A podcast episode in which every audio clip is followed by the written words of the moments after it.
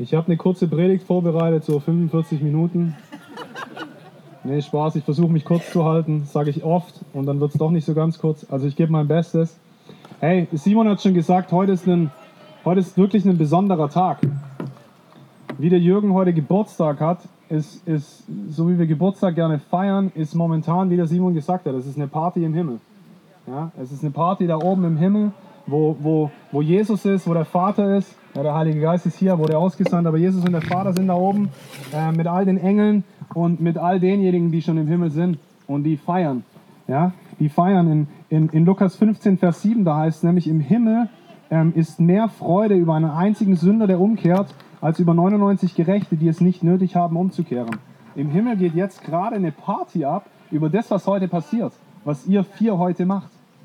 Das ist so besonders und es ist so ein unglaublicher Schritt. Wer in dem Herzen glaubt und mit dem Mund bekennt, dass Jesus Christus Herr ist, der wird ewiges Leben empfangen und die Vergebung all ihrer Sünden, all ihrer Fehler. Ja? Und die Taufe, was die Taufe ist, ist, es ist ein öffentliches Bekenntnis zu einer Entscheidung, die bereits im Herzen stattgefunden hat. Ja? Und wir gehen gleich noch ein bisschen auf die Symbolik ein, was bei der Taufe passiert, weil es wirklich so besonders ist. Ich habe schon vor zwei Wochen, nee, nicht vor zwei Wochen, vor vier Wochen vor der Sommerpause drüber gepredigt. Also wenn es noch mehr interessiert, wo danach sagt, hey, krass, was da jetzt heute passiert ist, mich interessiert es eigentlich, warum wird es eigentlich so gemacht, hört euch die gerne an als Podcast auf der Webpage. Ähm, aber heute ist wirklich ein besonderer Tag, so wie wir, so wie wir unsere Kinder feiern am, am Geburtstag. Ja, jetzt schauen wir mal ganz kurz auf, weil ihr werdet mich wahrscheinlich nicht hören vom Flieger. Das hört man fast schon. So wie, wir, so wie wir Geburtstag feiern und wirklich Party machen, ist jetzt gerade Party im Himmel. Ja? Da wird gefeiert, da geht's richtig ab wow, hey, so genial, dass der Gerhard jetzt mit uns in unsere Familie lebt. So genial, dass die Monique dabei ist, die Rita, die Silvia. Wow, was für ein Fest, so besonders, Mann. Wir haben neue Geschwister. So geht's da ab. Da geht's richtig rund, Leute. Und das wünsche ich mir auch für heute, dass wir heute Freude haben. Das ist ein Fest der Freude. Wenn, wenn hier später getauft wird, das ist ein Fest der Freude. Und, und nachher in Verbindung dann mit unserem Sommerfest. Wir wollen gemeinsam feiern, wir wollen Spaß haben. Wir wollen Gott loben und einfach eine tolle Zeit als Familie gemeinsam, als Geschwister gemeinsam haben. Okay? Also die Definition von Taufe, meine Definition von Taufe, sagt man es eher so. Die Definition für mich für Taufe ist, die Taufe ist eine öffentliche Handlung, die eine innere Entscheidung äußerlich zum Ausdruck bringt. Ja? Eine innere Entscheidung, wo du bereits in deinem Herzen gesagt hast, ja, ich möchte mein Leben mit Jesus gemeinsam leben. Ich möchte mich ihm hingeben. Ich sage Ja zu ihm. Ich lade ihn ein in mein Leben. Und heute bekenne ich das öffentlich. Ich mache diese inneren Entscheidung, gebe ich einen äußerlichen Ausdruck. Und ich sage vor allem meinen Freunden, ab sofort gehe ich mit Jesus. Ja? Das ist die Taufe im Endeffekt. Und dann hat die Taufe noch einen wirklich einen symbolischen Charakter auch, weil, und, und, aber nicht nur einen symbolischen Charakter, da passiert wirklich was. Da passiert was Neues. Was Neues wird geschaffen, neues Leben entsteht. Jesus ist unser großes Vorbild, Leute. Und in Lukas 3, man liest, glaube ich, in drei von vier Evangelien, in, in Lukas 3, ab Vers 21, da heißt es, unter all denen vielen, die sich taufen ließen. Und hier ist die Geschichte davon, Johannes, der Täufer, ist im, in Israel aufgetreten und er hat angefangen, das, ähm, die Botschaft der Buße zu verbreiten. Und er hat den Menschen gesagt, kehrt um. Buße ist im Endeffekt, kehrt um, kehrt um von euren schlechten Werken, von eurem schlechten Verhalten, von eurem schlechten Handeln, tut Buße, entschuldigt euch dafür und lasst euch von Gott verändern. Ja, das hat er im Endeffekt dem Volk Israel gepredigt. Und dann haben sich ganz viele taufen lassen zur Buße. Und Jesus war einer davon, was ganz spannend ist. Wir denken oft, Jesus war ja aber Gott, der braucht doch keine Taufe. Jesus selber hat gesagt, ich werde mich taufen lassen. Ich lasse mich taufen als ein öffentliches Zeichen. Und diese Geschichte lesen wir hier jetzt in, in, in Lukas 3, Vers 21, okay? Also lasst uns mal ganz aufmerksam das ganz kurz lesen.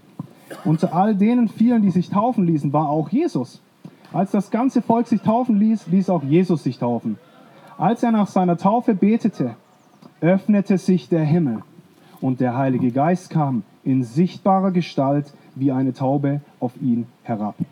Und aus dem Himmel sprach eine Stimme, du bist mein geliebter Sohn, an dir habe ich Freude. Du bist mein Sohn, heute habe ich dich gezeugt.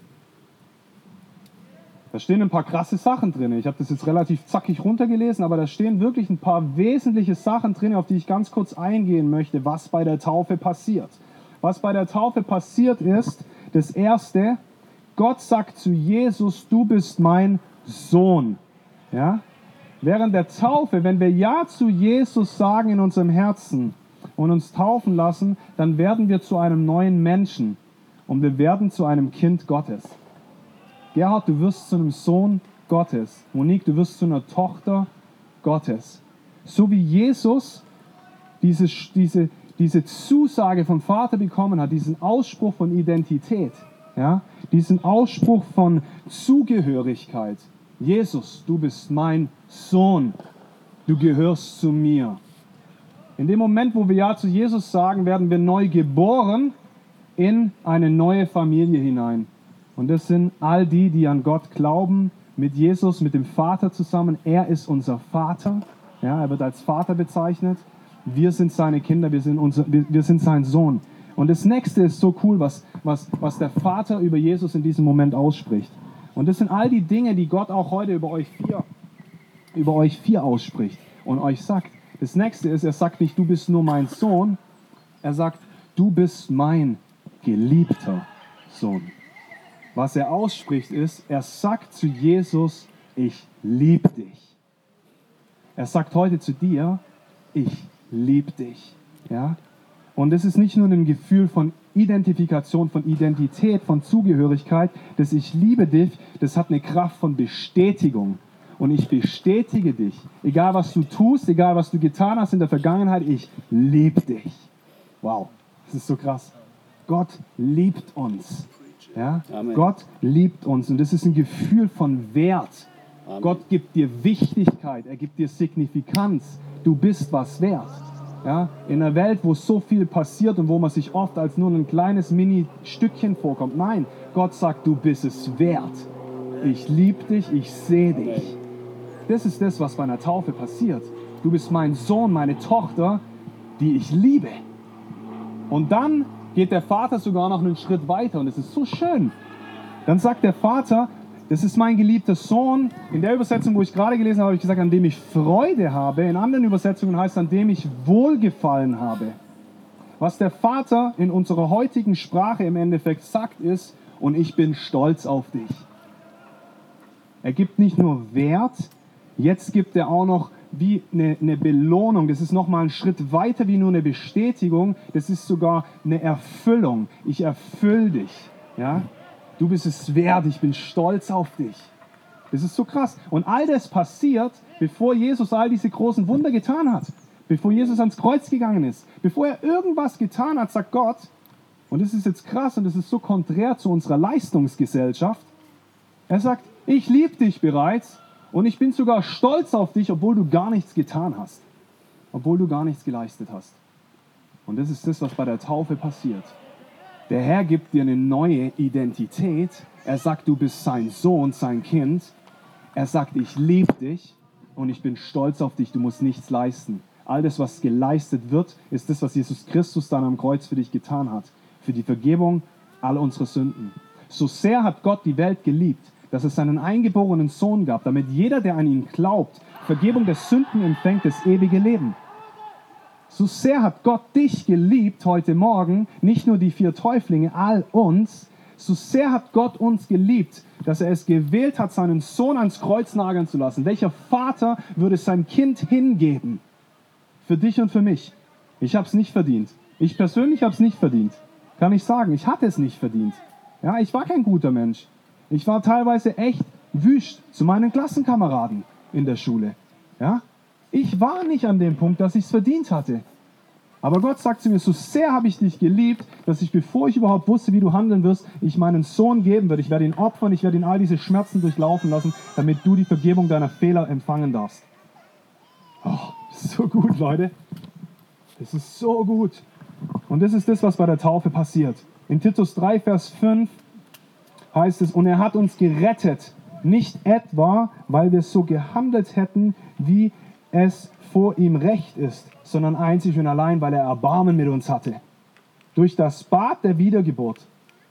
Und es wird nachher die Taufe sein, es ist das Bad der Wiedergeburt. Durch das Bad der Wiedergeburt hat er den Schmutz der Sünde von uns abgewaschen. Alle Fehler, all diese Dinge werden von uns abgewaschen, wenn wir in diesem Wasser sind. Ja? Und hat uns zu einem neuen Menschen gemacht.